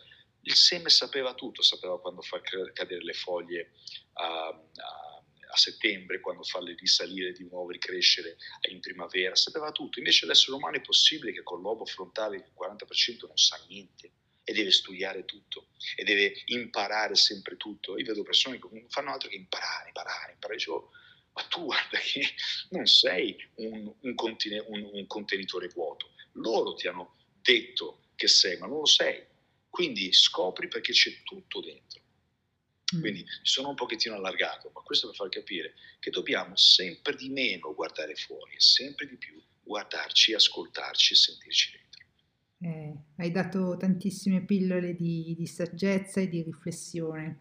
No, ri, ris, risposta così eh, larga ma molto profonda. Ehm, ho letto il tuo libro tutto d'un fiato, ci sono appunto tantissime storie della tua vita che mi hanno fatto riflettere e in cui mi sono ritrovata, come ti ho detto prima. Se dovessi scegliere un passaggio che più ha risuonato dentro di me è ciò che hai imparato osservando Blue, un ragazzo che ti stava insegnando ad andare in surf. Ci puoi raccontare la lezione di vita che hai imparato dai surfisti? Allora, la Blue è, è, questo ragazzo che ho incontrato in Indonesia. Nel viaggio che ho fatto appunto in giro per il mondo, che non sapevo di fare viaggio, no? eh, il motivo per cui parti per un viaggio non è mai il motivo per cui fai il viaggio. Questa è una cosa che mm. si scopre anche quando si fa il cammino, eh, almeno io ho capito. Um, e quindi mi, mi, sono lasciato mente aperta, attaccata a nulla e ho detto ok, vediamo cosa devo imparare qui in Indonesia. Quando ero in Indonesia ho, ho, mi sono ho, ho sentito, perché poi le cose si, no? ancora una volta, quando sei aperto le cose arrivano e sono chiare anche, che dovevo imparare a fare surf. Cosa ho imparato dal surf? Allora, ho imparato che innanzitutto c'è una grande energia uh, che non abbiamo controllo, che è quella della natura, quella del mare, che, ed è molto più forte. Anche l'uomo più forte del mondo si mette davanti a un'onda di 5 metri, non la riesce a bloccare. Quindi noi crediamo che andremo a rovinare questa terra, cioè andremo a distruggere questa terra. È un'assurdità. La natura è più forte di noi, punto. Ci renderà, eh, non, non, si autodistruggerà assolutamente, ma farà in modo che l'uomo non potrà più viverci. E mm-hmm. quindi dirà, ok, quindi praticamente quello che sta facendo si sta surriscaldando, come la, la febbre, no? E noi siamo i microbi. Quindi dobbiamo capire che la natura è più forte di noi. Punto. A quel punto, se sai che è più forte di te, non puoi contrastarla non puoi controllarla, ma puoi cavalcarla. Okay? E devi imparare a cavalcarla. Cosa ho imparato da surf? È che prima cosa ti devi preparare. Devi prepararti a un qualcosa, devi prepararti a, una, a, a sapere determinate cose se vai a fare un esame, devi prepararti, devi prepararti. Quindi io cercando di renderlo in maniera pratica. Una volta che ti sei preparato, devi fidarti, devi lasciare andare, devi aspettare l'onda giusta. Quindi in quel momento lì devi aspettare e non devi metterti già diretto verso l'obiettivo, devi guardare l'obiettivo, ma devi metterti a metà tra, in modo che puoi vedere l'onda che arriva. Nel momento stesso che arriva l'onda, attenzione, non va bene qualunque onda, l'onda giusta. E come riconosci l'onda giusta? La senti. Blue cosa faceva? Io dicevo, io dato che ero, eh, volevo prendere l'onda a tutti i costi, dice questa onda, lui, lui che era girato mi ha detto no, questa onda, lui mi fa no, questo ho detto, ma non le hai neanche viste, ma ha detto, no, non ho bisogno di, di vederle, le sento. Ed è tutto ciclico, perché dopo la prima onda ce ne sono altre due, tre, la terza è la più forte, la quarta è la più forte, e poi si abbassa. Quindi questa è un'altra cosa, tutto è ciclico.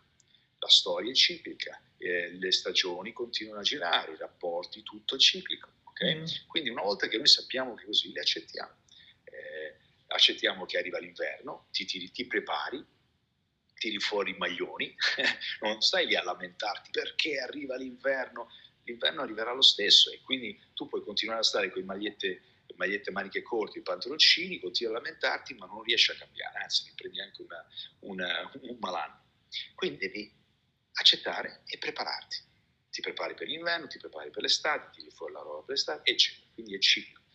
Ti metti in questa posizione e quando arriva l'onda, hai capito che è l'onda giusta, tu inizi a remare, a pedalare con le mani e inizia ad allinearti verso la riva. Ora, se non sei messo in posizione giusta, rischi che l'onda ti travolge, se sei troppo avanti, se sei troppo indietro la perdi. Quindi devi continuare a sentire l'onda, non devi farti prendere dall'ansia e dire vado, vado, vado, vado, perché se sei più avanti, se sei più avanti mi è successo, ti travolge. Ecco perché è importante stare sopra l'onda, non sotto. E soprattutto capire che quello è molto potente, la natura è molto potente, andare con lei. Quando tu la prendi, hai fatto tutti i passi giusti, hai avuto la tua pazienza e hai aspettato, a quel punto ti tiri su e puoi goderti il viaggio. Ti godi il viaggio fino, e fa tutto lei, non hai bisogno di spingere. Quindi, in un certo senso, è in contrasto con la fisica newtoniana da cui veniamo e continuiamo, no pain, no gain. Quindi è diverso, è vai con l'onda, la, la, la rispetti, la riconosci, la accetti, la riconosci, la rispetti e ti prepari per poterla cavalcare. La vita è uguale, la vita è uguale, in qualunque campo, che sia rapporto, che sia col lavoro, che sia qualunque cosa, fai così. Allora a quel punto potrai prendere l'onda e se dovesse essere l'onda sbagliata, nessun problema, torni indietro e la riprendi. Quindi non ho mai visto uh, i, i, surfisti quando prendono l'onda, magari non è quello, non si mettono a lamentare, tirare i pugni nel lago, tornano indietro. Anche perché se tu risparmi l'energia ci riesci a stare tutto il giorno e in questo giorno riesci a prendere 2, 3, 4, 5 onde belle. Se tu inizi a arrabbiarti, uh, perché questo è uno spreco di energia, a opporsi, dopo un'ora e mezza tu torni a riva e sei distrutto. È un po' questo che fa la gente. La gente va, si oppone, è rigida, uh, non fa le cose nella maniera giusta, prepararsi, eccetera, e dopo un po' dice no, basta, io mi arrendo, faccio il dipendente, chiuso, non sono fatto per queste cose qua. Non è così. Non è vero, non sei fatto queste cose, semplicemente che le hai fatte non nella maniera corretta, non hai accettato il flusso, non hai riconosciuto questa energia e quindi sei rimasto sotto. Sei rimasto sotto una volta, due volte, tre volte, a quel punto hai continuato a dire basta, hai perso tanta energia perché ti arrabbiavi, non riesci più a tornare indietro a prendere le altre onde, vai a riva. E vedi gli altri, questa è la cosa peggiore, che si divertono, che si godono la vita, che fanno, eh, fanno, hanno bei rapporti sani, hanno, eh, la, hanno, un lavoro che gli piace fare, guadagnano anche dei soldi, che si espandono. E, e praticamente la spiaggia, nella metafora della vita, è piena di gente ma non solo, se tu guardi, se tu fai caso, la spiaggia sono sempre piene di gente, con quei 5, 6, 7 che fanno surf e li guardano. Questa è la metafora della vita. Mm. La metafora della vita è proprio così. Le persone che stanno lì, che guardano gli altri divertirsi. Il calcio è la stessa roba. Cioè, come si fa a pagare un tot, andare a vedere gli altri che, che si divertono a giocare a calcio? Fallo te, no? Gioca tu, no? A me non piace. Io, a me piace giocare a calcio, a me mi piace giocare a calcio, ma a tennis a me piace farlo, non guardarlo. E questa è l'assurdità. Perché? Perché la gente dice tanto io non posso farlo questo, è meglio che lo guardo. Ma quante altre cose fai così? Lascia perdere il tennis, vabbè, non siamo tutti campioni, ma quante altre cose fai così? Sì. Questo che ci dobbiamo chiedere. Bellissimo, grazie. Ehm, oggi appunto vivi nel flusso, eh, come riesci a rimanere nel flusso in un mondo che ci spinge in moltissime direzioni? Allora, il mondo ci spinge in, t- ci spinge in tante direzioni e adesso, adesso, sta facendo molta confusione, cioè fino a due anni fa le cose anticchiavano perché le cose andavano bene fino a, a 15 anni fa poi hanno iniziato 20 anni fa, mettiamo, poi hanno iniziato piano piano a declinarsi, declinarsi, declinarsi, adesso quel modo di fare, quel modo di spingere non sta ottenendo risultati. Ed ecco perché le persone adesso stanno avvicinando sempre di più alla crescita personale, alla meditazione, perché? Perché quello che avevano fino a poco tempo fa non, uh, adesso non gli dà più quei risultati o quella sensazione, prima avevano i soldi, avevano qualcosina, insomma si distraevano, adesso non ce l'hanno e quindi esce fuori praticamente il, il problema che non funziona. Eh, stare nel flusso vuol dire scoprire ciò che ami fare. Io mi sono ritirato dalla televisione italiana uh, due anni fa, ho capito che non era quello che potevo fare, i numeri sono diversi, lì c'erano milioni di persone e puoi immaginare anche gli ingaggi. Adesso non sono più così perché si è abbassato tutto, ma sicuramente c'erano uh, dei numeri importanti mi sono eh, messo a, sui social a comunicare con le persone, sono molto meno, non arrivo quando faccio no, diretta, arrivo a 500-600 persone, quando faccio eventi dove propongo i miei programmi, i miei percorsi, faccio, arrivo a 1000 persone, quindi stiamo parlando di altri numeri, però sono contento, sono felice.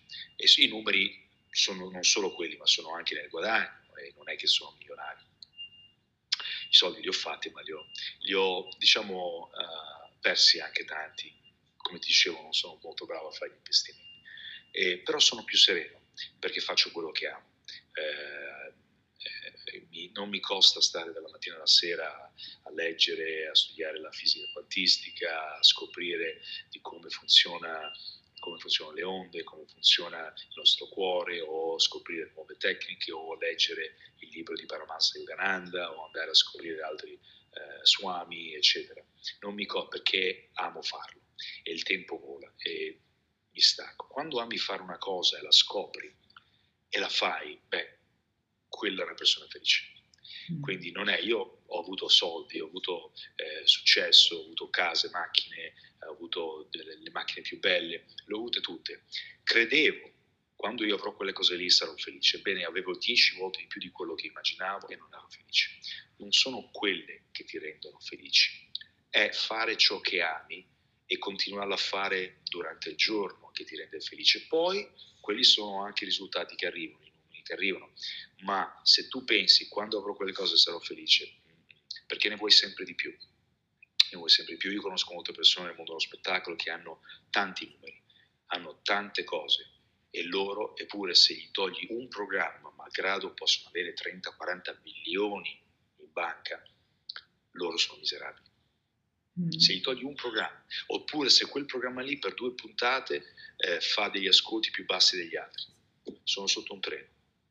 Quindi è evidente che non è quello. Eh, essere felice vuol dire che a prescindere da quello che ti succede nella vita, tu sei sereno, sei piantato per terra. Quindi devi scoprire ciò che ami fare e devi farlo. E non vuol dire che ciò che sai fare bene è ciò che ami fare. Non, non, è necessario, perché magari ehm, Agassi faceva bene il tennista, ma lo odiava, perché suo papà non so se è la sua storia. Sì, sì, ho letto il libro. Sì. Fino a che non ci ha fatto pace. Quindi non è, non è non necessario, ah, ma sono bravo in questo, allora no. lo senti quando una cosa. E magari per alcuni manager è quello di pitturare. Pensa, per alcuni manager è quello di pitturare o quello di disegnare, ma magari non glielo concedevano perché, perché il papà era un manager, perché la mamma era un avvocato, quindi dovevano essere più razionali, essere più concreti, quelle cose lì non era artistico, non era riconosciuto. Eh, non pensiamo che se un, un, figlio, un avvocato ha un figlio è un avvocato o ha la testa d'avvocato. E questa è la presunzione nostra, la presunzione dei genitori. Io sono padre e è sempre stata mia responsabilità non trasmettere ai miei figli, eh, non, non, ributtare su di loro le mie paure, le mie ansie, i miei sogni, sono i miei, non loro. E quindi ho cercato sempre di, di, di ripulirmi per non buttarglielo addosso, perché inevitabilmente glielo butti addosso se non ti ripulisci. Mm-hmm. Ieri sera ho incontrato una madre un, eh, che diceva no, sempre mio figlio, 24 anni, questo, questo e questo e questo, eh, non è solidale, non è, non è sereno, non è... Eh, io, ho detto, eh, io ho detto, sai, la mia missione è quella di aiutare. Ho detto, ma tu sei solidale, tu sei serena? ah, ma no, qui stiamo parlando di mio figlio. No, no, stiamo parlando di te. Stiamo parlando di te qua. È quello che ti devi rendere conto. Stiamo parlando di te, perché tu non puoi dare a tuo figlio, tuo figlio prenderà quello che tu, quello che vede da te, lui tu lo condizionerai quindi fai te e lui, e tu sarai l'esempio per lui, oppure no, ma se non altro fai per te e lascialo libero di scegliere. Mm. Lascialo libero di scegliere, di sbagliare anche. Fagli fare, ma tu fai il tuo e magari lui ti darà come esempio, farà o non farà, non ha importanza, ma non condizionarlo, non manipolarlo. Mm. Questo è inconsciamente, e, e non c'è dubbio che abbia amore, eccetera, ma c'è una manipolazione. Quindi dobbiamo stare molto attenti. Ognuno deve pensare a sé. Noi siamo la persona più importante della nostra vita, dobbiamo avere cura di noi. Mm-hmm. E poi possiamo fare agli altri. Ma prima noi, e vedo veramente tanta gente là fuori, io per primo, io continuo, malgrado che ho iniziato tanto tempo fa, continuo già, continuo sempre a dire, ma mi sto dando, sto facendo questo, cioè, sto, come sto, come sto. È un, è un continuo lavoro, è un continuo lavoro, ma è il lavoro più importante aver cura di noi stessi. Sì. sì a me piace la, la, frase di Jim Quick che immagino tu conosca, lui dice self-love is not selfish, no? Sì, eh, sì, sì, sì. Ehm, sì. Eh, poi prima di poter aiutare qualcun altro dobbiamo appunto avere la forza dentro di noi per aiutare già noi stessi, poi si possono aiutare le altre persone, però se non abbiamo così l'energia necessaria per, per, affrontare il mondo, sicuramente non, non, possiamo neanche aiutare le persone che ci circondano.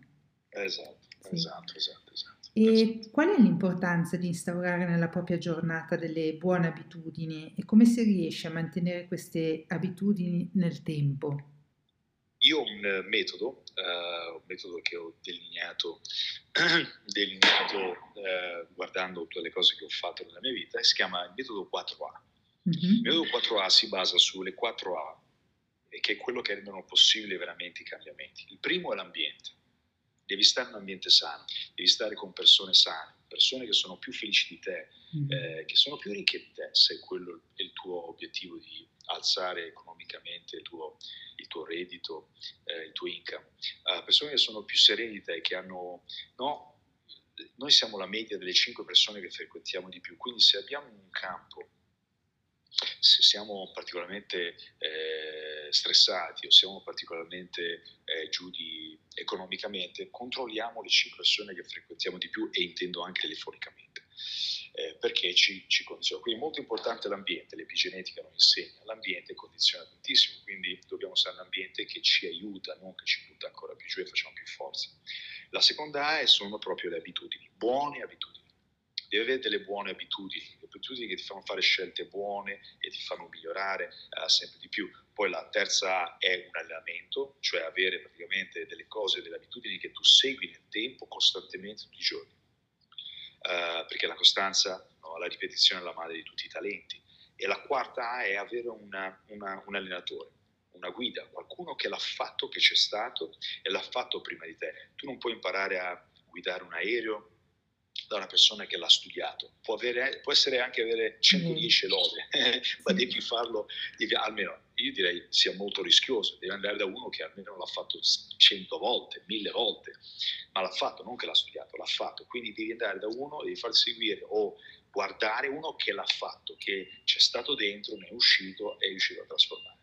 Le abitudini sono così importanti eh, perché le abitudini determinano tutto. Ora, come fai a scegliere un'abitudine? Come fai a scegliere una scelta rispetto a un'altra?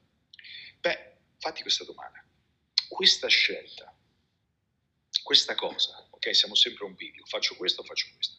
Ok, domandati quale delle due scelte mi migliorerà la mia vita tra sei mesi, un anno, due anni, cinque anni.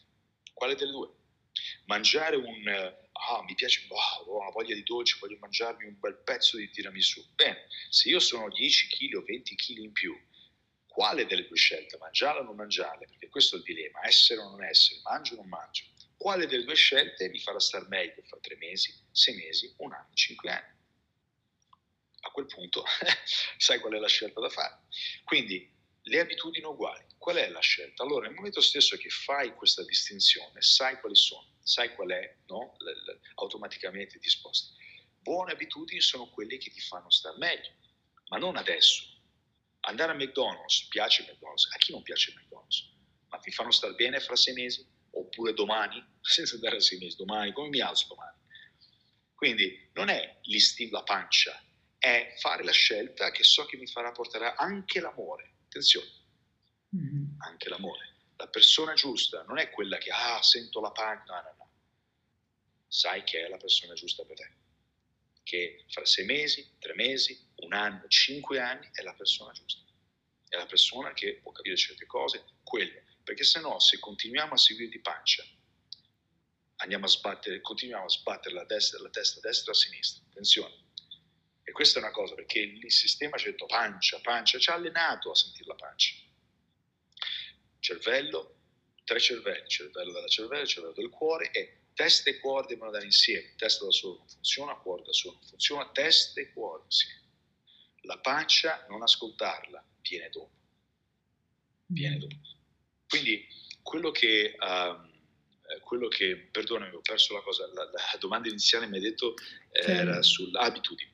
Le abitudini, eh, fatti sempre questa domanda, questa cosa qui come mi porterà. Ora, se lo fai una volta sola, non cambia, ma deve essere costante la ripetizione, quindi devi pian, piano piano iniziarlo a fare. Piccoli passi, piccole cose. Deve essere, deve essere una cosa, sono tutte le sfide, quello che ci stimola sono le sfide.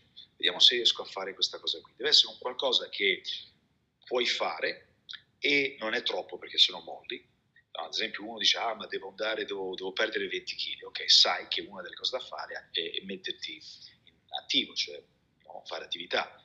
Ora, se non, sei, se non, sei, mai andato in palestra, inutile che ti iscrivi in palestra a fare, non fa per te, vai a camminare, inizia a camminare, poi fai un'altra cosa, cammini, fai 10, non so, un chilometro, magari dopo una settimana fai 2 chilometri, dopo tre settimane fai 4 chilometri inizia a fare piccoli passi, deve essere non troppo forte, non troppo. Nel momento stesso che tu inizi a registrare un progresso, allora sei, tutto diventa più facile.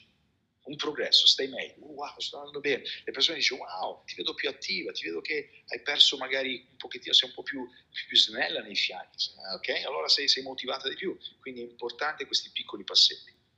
Quindi sai che cosa fa bene per te. È pieno di informazioni. La sigaretta in bocca non fa bene per te, quel bicchiere in più non fa bene per te, quel dolce eh, non fa bene per te. Quindi fatti lasciare quali di queste che cosa faccio? Quale, mi fa, quale scelta mi farà stare bene fra sei mesi, fra un anno, fra dieci anni? Perché noi sopravvalutiamo quello che dobbiamo fare, quello che possiamo fare in un giorno e sottovalutiamo quello che possiamo fare in un anno. Cosa vuol dire? Crediamo di ottenere, dobbiamo ottenere tutto subito? Perché poi ci arriviamo a un anno.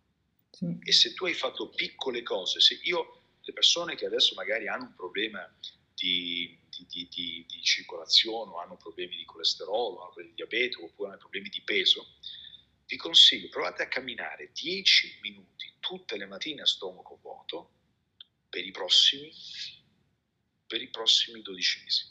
Vi garantisco che fra, garantisco, eh, ci metto, guarda, se volete vi metto proprio la mano sul fuoco, che fra 12 mesi voi avrete ottenuto i risultati che il dottore dirà, wow, le analisi come sono andate? wow, il corpo, come da 10 minuti, non sto dicendo di fare la maratona tutti i giorni, 10 minuti, piccole cose nel tempo, lì c'è la trasformazione. Grandi risultati, sì. Piccole cose costanti nel tempo, assolutamente. Sì. E ehm, tu appunto mh, ti stiamo un po' seguendo sui social, hai tantissimi, cioè tu dici è vero che magari non hai una vita frenetica come prima, però comunque sei una persona che ehm, cioè, spinge molto durante la giornata, tanti incontri, tante, tanti, cioè hai degli obiettivi. Eh, volevo capire la tua routine, cioè tu in grandi linee, qual è la tua routine giornaliera, cioè le cose che tu fai ogni giorno, che dici quelle, qualsiasi cosa caschi il mondo, devo, devo farli. Allora, io mi sposto tanto perché, soprattutto ultimamente, per fare la presentazione del libro, quindi ah, dormo in 3-4 letti diversi a settimana, insomma, sempre in movimento. Allora, quello che eh, faccio sempre, eh, mi alzo quando mi sveglio la mattina, eh, faccio, faccio meditazione, la mia meditazione, Mm-hmm.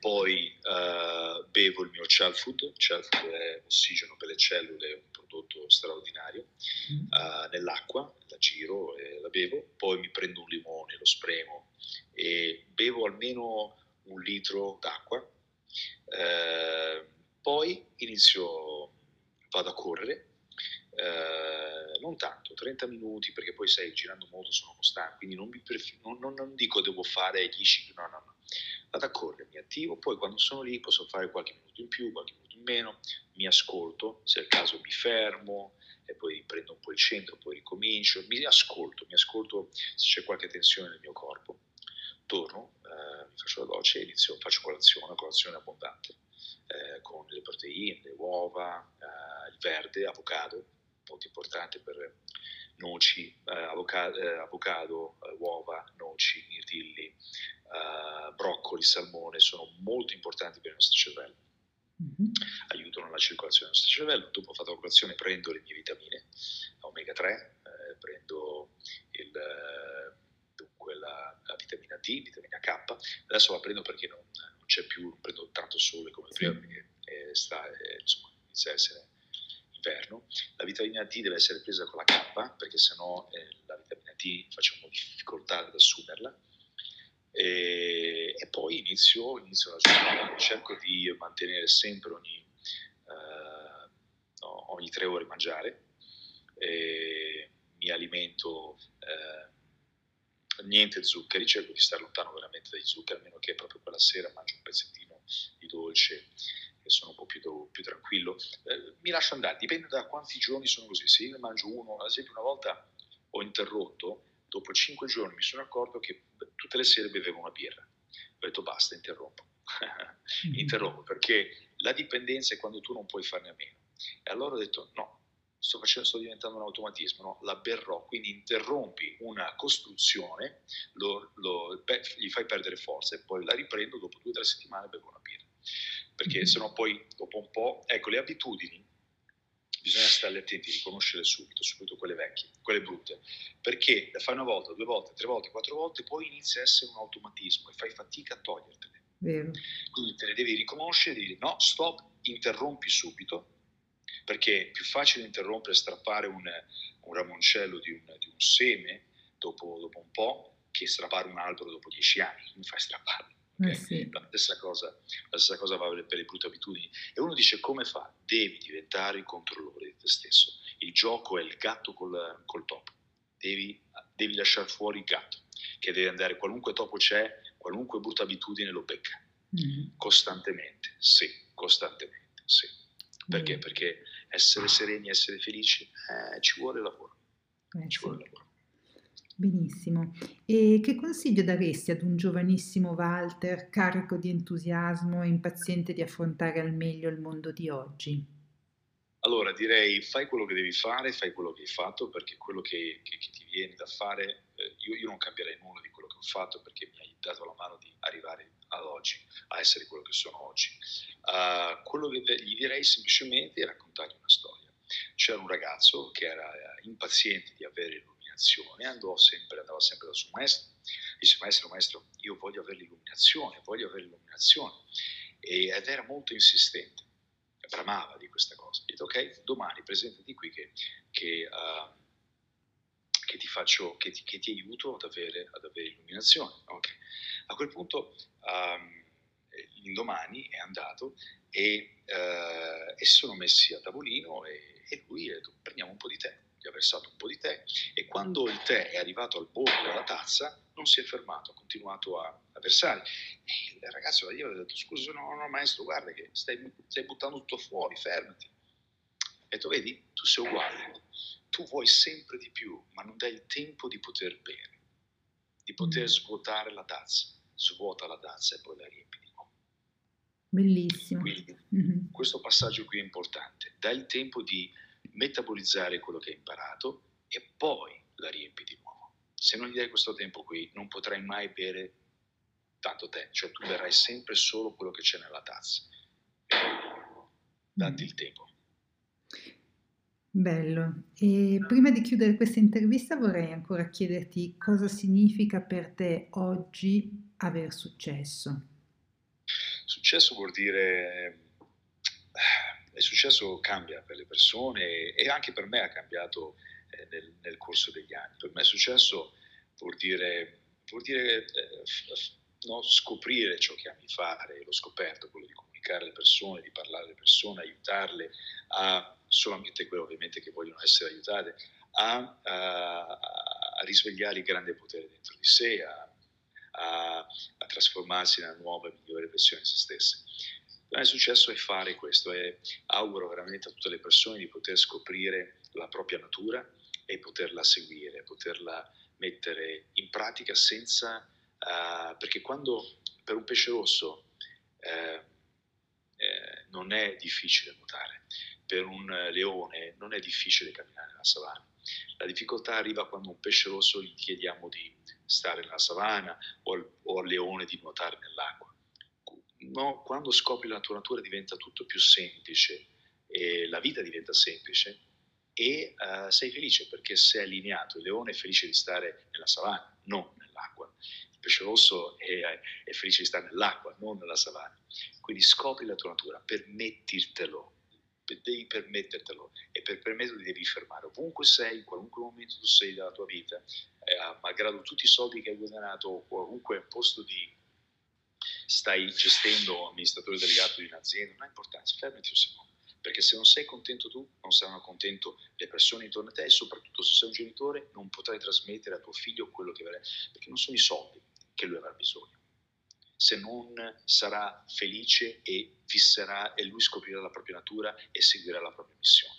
Perché noi non siamo qui per acquistare, per tenere. Gli egiziani ci hanno, ci hanno provato di portare tutto nel, dall'aldilà e non ci sono riusciti, anzi gliel'hanno rubato. Quindi non siamo qui per eh, portarci dall'altra parte quello che otteniamo, ma siamo qui per lasciare un mondo migliore eh, rispetto a quando siamo venuti. Ognuno è il nostro piccolo e il nostro grande. Uh, non c'è un lavoro migliore di un altro, non c'è un personaggio meglio di un altro, ognuno fa il suo. Una volta ci fu una persona nel 67, 63, uh, nel 67 Nixon le, girava per la NASA e c'era un gender, uno che puleva per terra, e, e, lui disse, lo salutò e, lui il gender che puleva per terra dice noi, io ho contribuito a portare l'uomo sulla Luna. Questo è, ognuno contribuisce, no? anche lui spazzando per terra ha contribuito. Dobbiamo renderci conto che siamo così, non ascoltiamo la società, ascoltiamo il nostro cuore e allineiamo la nostra testa al nostro cuore e scopriamo la nostra natura, quello, e continuiamo a seguire quello perché quello ci mostrerà la strada da fare, la nostra missione. Quello è successo. Grazie mille, grazie mille Walter, sono veramente eh, più emozionata di quando siamo partiti con questa chiacchierata. Eh, hai veramente dato eh, tantissimo valore, tantissime pillole di saggezza, tantissimi spunti di riflessione. Eh, hai dedicato tantissimo tempo perché è passata più di un'ora e mezza e quindi ti ringrazio tantissimo per il tuo tempo anche prezioso. Grazie a eh. te Vanessa, grazie a tutti quanti che, eh, che sono stati in parte o tutto quanto ad ascoltare la, l'intervista. Grazie, grazie a te. Grazie, grazie a te Vanessa.